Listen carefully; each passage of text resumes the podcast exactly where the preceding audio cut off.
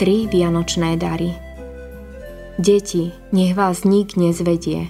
Kto koná spravodlivo, je spravodlivý, ako aj on sám je spravodlivý. Kto pácha hriech, je z diabla, lebo diabol hreší od počiatku. Boží syn sa zjavil na to, aby maril diablové skutky. 1. Jána, 3. kapitola, od 7. po 8. verš. Uvažuj so mnou o tejto pozoruhodnej situácii. Ak ti Boží syn prišiel pomôcť prestať hrešiť, zmariť diablové skutky a ak tiež prišiel zomrieť, aby v prípade tvojho hriechu upokojil situáciu, čiže odstránil Boží hnev, čo to potom pre tvoj život znamená? Tri veci a sú úžasné. Dávam ti ich ako vianočné dary. Poprvé, jasný zmysel života.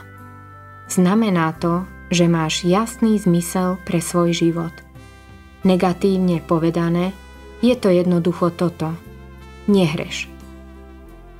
Toto vám píšem, aby ste nehrešili.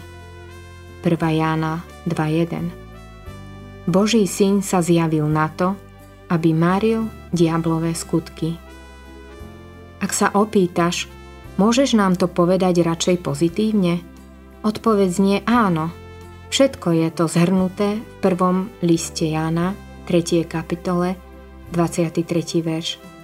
Je to úžasné zhrnutie toho, čo vyžaduje celý Janov list. Všimni si jediný príkaz. A to je jeho prikázanie, aby sme verili v meno jeho syna Ježiša Krista a milovali sa navzájom, ako nám prikázal. Tieto dve veci sú pre Jána tak úzko prepojené, že ich nazýva jedným prikázaním. Ver Ježišovi a miluj ostatných. To je zmysel života. To je zhrnutie kresťanského života. Dôverovať Ježišovi a milovať ľudí. Dôveruj Ježišovi, miluj ľudí. Toto je prvý dar, zmysel života. Po druhé, nádej, že naše zlyhania budú odpustené. Teraz rozmýšľaj o druhom závere dvojitej pravdy, že Kristus prišiel zničiť náš hriech a odpustiť nám naše hriechy. Je to toto. Napredujeme v prekonávaní nášho hriechu, keď máme nádej, že naše zlyhania budú odpustené. Ak nemáš nádej, že Boh ti odpustí tvoje zlyhania, tak keď začneš bojovať proti hriechu, prehráš to.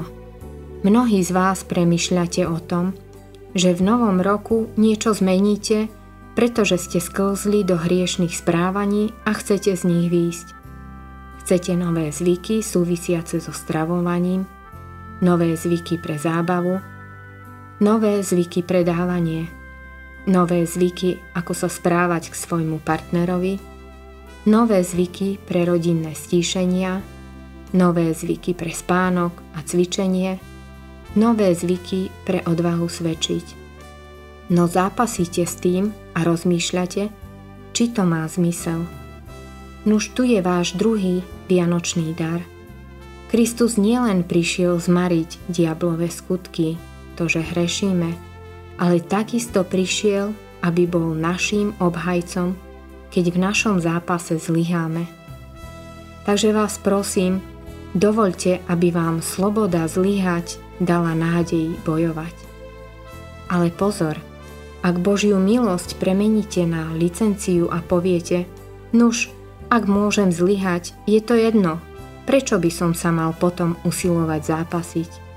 Ak si toto poviete a naozaj to tak myslíte a na základe toho konáte, zrejme nie ste znovu zrodení a mali by ste sa triasť. Ale verím, že väčšina z vás sa v tomto bode nenachádza. Väčšina z vás chce vo svojom živote bojovať s riešnými zvykmi. A Boh vám hovorí toto.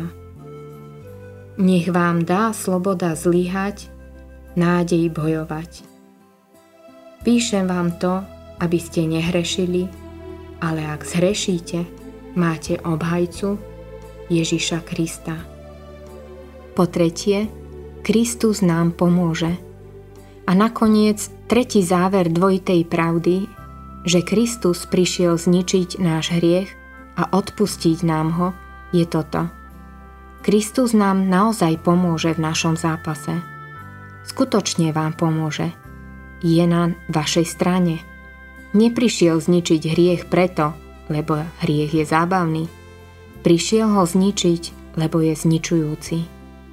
Je to podvodná diablová práca a ak s ním nebudeme bojovať, zničí nás. Ježiš prišiel preto, aby nám v tomto boji pomohol. Takže tu je váš tretí vianočný dar. Kristus pomôže premôcť hriech vo vás. Prvý list Jána 4.4 hovorí Ten, čo je vo vás, je väčší ako ten, čo je vo svete. Ježiš je živý, všemocný, žije v nás vierou a je za nás, nie proti nám. Pomôže vám. Dôverujte mu.